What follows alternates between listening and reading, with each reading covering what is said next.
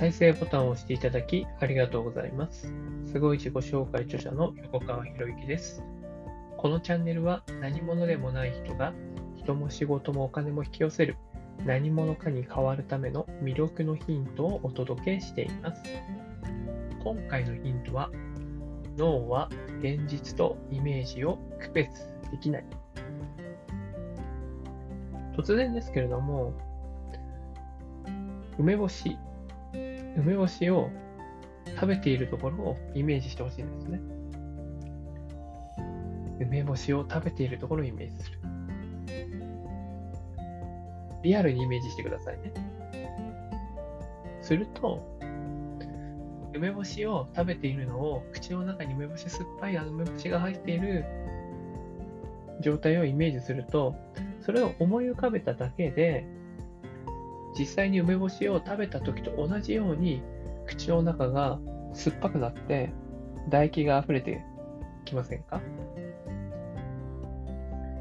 まあ、これをね、脳の仕組みで条件反射っていうわけです。条件反射。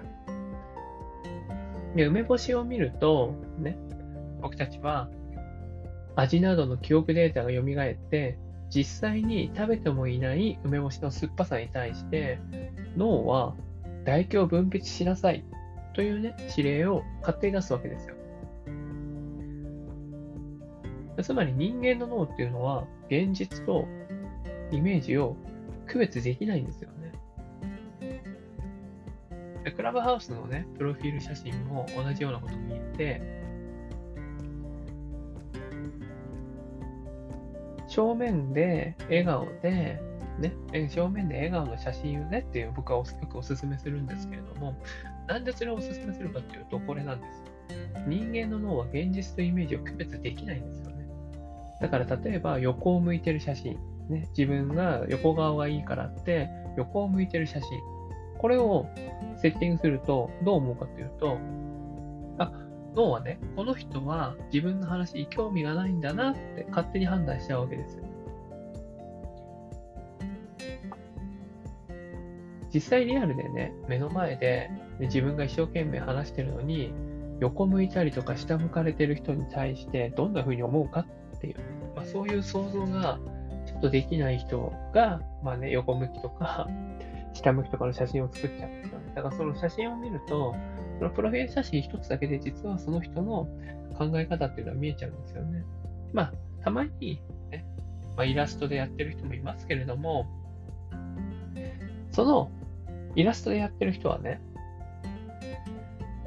そのイラストを見れば、あ、このイラストの人はすごい人のお話なんだっていうね、そういうデータが脳の中に入っていれば全然 OK なんですよ。全然 OK なんですよ。するとね、これでね、なかなかできないんですよね。イラストとかで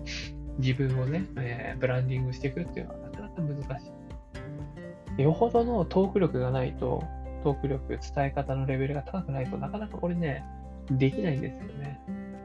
もちろんできてる人もいますから、そのできてる人のね、真似をするっていうのもありなんですけれども、なかなか遠回りですよね。で、なるんであれば、クラブハウスのプロフィールとか、ね、Facebook のプロフィールとかも、プロフィール写真と呼ばれるものは、まあ、ぜひね、その相手が、相手がもう気持ちよく話話せるような、心の状態を作れるようなプロフィール写真を選んでほしいわけです。でさっきの梅干しの事例と同じで、ね、人間の脳は現実とイメージを区別できないわけです。梅干しが、ね、唾液を分泌するように横向きになってる人っていうのは、ね、この人は話を聞いてないんだな。でも逆にね、満面の笑みで笑顔になってる人っていうのは、この人は話をよくね、私の話を聞いてくれる人なんだなっていう、そういう印象をプロフィール写真一つで与えられるわけです。だ脳は現実とイメージを区別できない。でね、まあ、今回はそのプロフィール写真とかのお話をしたいんじゃなくて、今回の本題はですね、目標達成についてなんですよね。目標達成。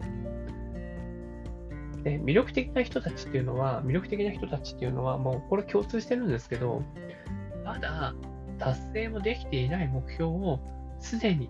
もうできちゃったっていうところまでイメージして、そして、そのもう達成しちゃったっていう状態で日々行動してるんですよ。達成できない目標をすでにもうできちゃったっていうところをイメージすると、脳は面白くて、やる気が、やる気を生み出すんですよね。なので、まあ、放っておいてもすごい能力を発揮するようになる。物事がうまくいくと脳って肯定的になるんですよ。例えば、ね、何か新しいことを始めて、ね、新しいことを始めた時って、すごい成長早いですよね。成長早い。だからな、んか新しいこと始めると何でもできそうじゃないですか。うまくいくと。うまくいったらね。うまくいくと楽しいから、またどんどんどんどんやりたくなっていく。楽しくなっていくっていう。それって、ね、脳が肯定的になってるからなんですよ。物事がうまくいってると脳は肯定的になるので、まあ、これはね、ちょっと応用すると、指導者としては、指導者の立場として、あなたがもし聞いているのであれば、まずは簡単なことを、ね、指導相手にさせてみるっていうね。簡単なことから指導相手にさせてみるっていうところからスタートするといいんですよ。そうすると、順々に積み上がっていって、あ、自分ってできるんだって、やっていて楽しいなっていうところになって、それがね、継続のパワーっていうのを生み出すわけです。で、脳は錯覚している状態でもね、錯覚している状態でも、感情がウキウキワクワクってしてくるわけですよね。そうするとね、思考も積極的になってくるんですよ。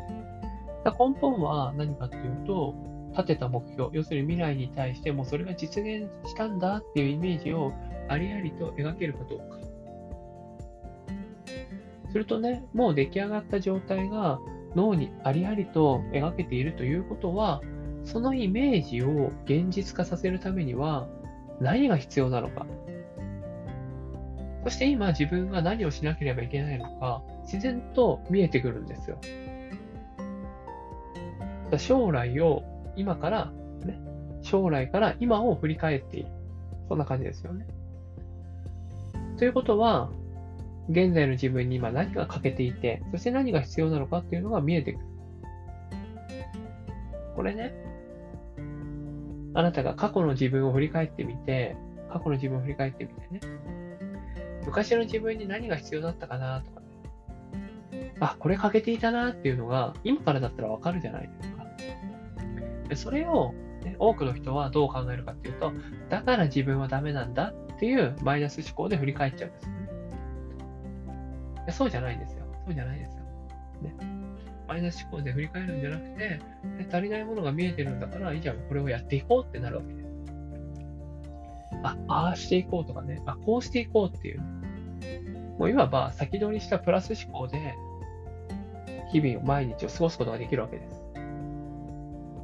そうするとね、もうね、達成したイメージに自分が立っている、要するに成功の地点から見れば、今、目の前にある失敗だったりとか、悔しさっていうのも、ね、苦しさだったりとかね、努力っていうのも、すべてその成功に、成功を得るための一つのプロセスになるわけですよ。必要なんだって。必要なステップなんだって。だから、ね、そのイメージを現実化させるために必要なステップだと分かっていれば、不安や焦りだったり、迷いとかためらいのような否定的な感情っていうのは起こらないんですよね。だって成功するって分かってるわけですから。むしろ喜んで前進できるわけです。あ、この失敗してしまった。また成功に近づいた。だからね、なんかいろんな物事を達成する人たちってなんでこんな積極的なね、プラス思考なんだろうと思うかもしれないですけれども、プラス思考といえばプラス思考なのかもしれないですけど、ね、その自分が立てた目標が達成したイメージができてるわけです。その達成したイメージを作るため、現実化させるためにその失敗は必要だったって分かってるから、一歩進んだって思えるわけです。こんなことしてない。ね、何になるんだよとかね。ね、ここで失敗しちゃったら今までの努力が無駄になるみたいなマイナス思考とか生まれないんですよ。生まれない。生まれるってことは、逆に言えばね、生まれるってことは、自分が成功した時のイメージが、まだ完璧じゃない、ありありと描かれていないっていう、そういうことも言えるわけですよね。本当魅力的な人ってガンガン積極的に挑戦していくじゃないですか。で、一つの物事を達成したら、また次の目標をすぐに決めてチャレンジ精神でどんどんまたやっていくわけですよね。なんであの人あんな行動ができるんだろう。その行動ができる一つの理由が、ね、達成した時のイメージをありありと描けているってことなんですよ。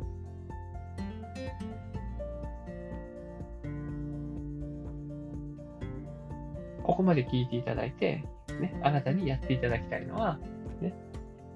成功した時のイメージを勝手に描くということですね。あなたが今目標としているもの、まあ将来やりたいことでもいいんですよ。将来やりたいこととか、将来こうなっていたいな、っていう、その成功のイメージをまずはありありと描いてみてください。人間の脳は現実とイメージを区別しません。ね。だから、イメージの中でも達成できたってなると、ね、そこに、ね、現実と、ね、イメージとのギャップが生まれるわけですよね。で、そのイメージと現実をのギャップを埋めるために、今目の前のことが現れている。だから一つ一つ確実にやっていく。たとえ失敗したとしても、その失敗は、ねえイメージしたものを現実化させたために必要なんだから、そこで止まる必要はないんです。